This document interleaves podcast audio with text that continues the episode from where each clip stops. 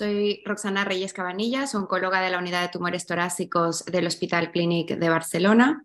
Hoy voy a presentar el caso de un paciente que presentó beneficio clínico con Cemiplimab. Era un paciente frágil y con factores de mal pronóstico. Se trata de un paciente varón de 77 años, sin alergias, exfumador desde hace 15 años, con una dosis acumulada de 40 a 60 paquetes año. Entre los antecedentes patológicos más relevantes, presentó un flúter auricular de conducción variable que se diagnosticó en septiembre del 2022, que actualmente está en tratamiento anticoagulante oral y betabloqueante. Es diabético tipo 2 en tratamiento con antidiabéticos orales. Tiene un hipotiroidismo secundario a una tiroidectomía total que está actualmente en tratamiento sustitutivo. Tiene una dislipemia y en el 2009 presentó un tumor vesical no musculoinvasivo que se realizó una RTU y BCG en noviembre del mismo año, además de una hipoacusia bilateral. Y esta es la medicación que toma para todas las patologías previas. Entonces, su historia oncológica comenzó a raíz de un dolor torácico y palpitaciones, por lo cual acudió a urgencias donde fue diagnosticado del flúter auricular.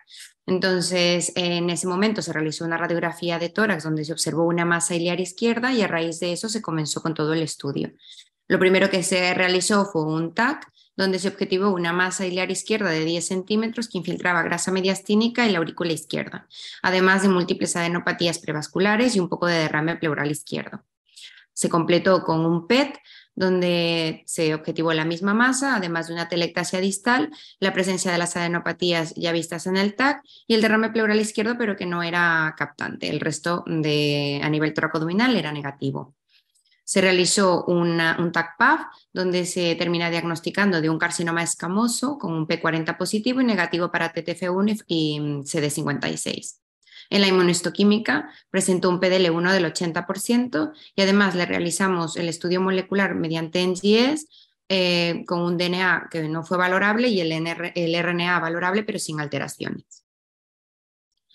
Se diagnosticó de un carcinoma escamoso entonces, un T4 por infiltración de la aurícula izquierda, N2 por adenopatías prevasculares, M0 por la ausencia de metástasis. Estamos frente a un estadio 3B con un PD-L1 del 80%.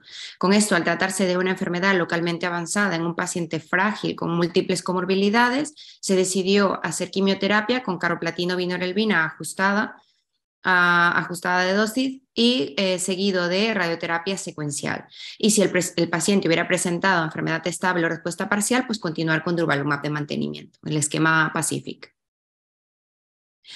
Entonces realizamos los ciclos de quimioterapia y al realizar la valoración con un nuevo TAC, se objetivó progresión de la enfermedad con un aumento de tamaño de la masa iliar izquierda, un poco más de infiltración de la aurícula del mismo lado y un poco de aumento del derrame pleural.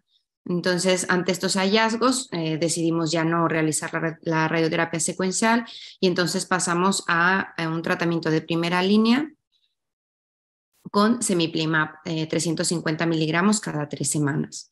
Esta es la primera valoración post-Cemiplimab, donde se ve una disminución del tamaño de la masa. En realidad, por criterios RECIST se habla de enfermedad estable, pero el paciente presentó un beneficio clínico importante. Entonces, para discutir un poco el paciente, he separado pues, en diferentes categorías. Uno son las características patológicas, luego factores del paciente, factores de la enfermedad y un poco los retos terapéuticos frente a los que nos enfrentamos. Entonces, respecto a las características patológicas, tenemos un paciente con una expresión de PD-L1 del 80%, histología escamosa y ausencia de mutaciones driver. Por los resultados presentados actualizados a 3 años de Cemiplimab en pacientes con PD-L1 más del 50%, pues lo que aportó Cemiplimab a nuestro paciente es un beneficio en la PFS y en la OS, como se vieron como se ve en las curvas que presento a continuación, ¿no? Respecto a la OS, una hazard ratio de 0,57 y respecto a la PFS, una hazard ratio de 0,51. En cuanto a la histología escamosa, pues en el EMPOWER-Lung 1 fue uno de los ensayos que reclutó la mayor proporción de pacientes con histología escamosa. en pacientes que expresaban más del 50%. Entonces, pues más o menos repartidos los pacientes entre un 43% entre los que recibieron Cemiplimab y otro 43% entre los que recibieron quimioterapia. Y como pueden ver en la gráfica, pues se ve un claro beneficio a favor de Cemiplimab en todos los pacientes, pero sobre todo en el grupo de pacientes con histología escamosa, con una hazard ratio de 0,48 en la overall survival. En cuanto a las características del paciente, pues se trata de un paciente con edad avanzada, tiene 77 años, comorbilidades relacionadas con el tabaco, como EPOC, por ejemplo, y polifarmacia, ¿no? Debido a la diabetes y al flúter auricular y a sus otras patologías. Entonces, cuando nos encontramos a un paciente de estas características, a veces nos preguntamos si realmente van a presentar un beneficio de la terapia que pongamos. Y si revisamos los datos del EMPOWER-Lung 1, vemos que se incluyeron pacientes más o menos repartidos, menos de 65 años y pacientes con más de 65 años. Y en ambos grupos se observa un beneficio tanto en overall survival como en progression-free survival, pero sobre todo en los pacientes con más de 65 años, como pueden ver, pues se presentaba un beneficio claro en cuanto a su supervivencia global con una hazard ratio de 0,48. Entonces todo esto pues apoya un poco el uso de Cemiplimab en primera línea en pacientes en edad avanzada. En cuanto a la enfermedad, hay que recordar que en este caso el paciente tiene una enfermedad localmente avanzada, realmente no tiene metástasis a distancia, pero sí que es verdad que es una enfermedad realmente agresiva, con tumores localizados centralmente, con invasión de grandes vasos, ¿no? En este caso también invadía la aurícula, por ejemplo, y con una alta carga sintomática, ¿no? Un paciente con palpitaciones, disnea y tal. Entonces, en la mayoría de los ensayos, pues no se llega a incluir el grupo de enfermedad localmente avanzada. Pues en el EMPOWER-Lung 1 se incluyó alrededor de un 15,4% de pacientes con PD-L1 más del 50% que también tenían estadios 3B y 3C, pero que no fueron candidatos a tratamiento radical con quimiorradioterapia.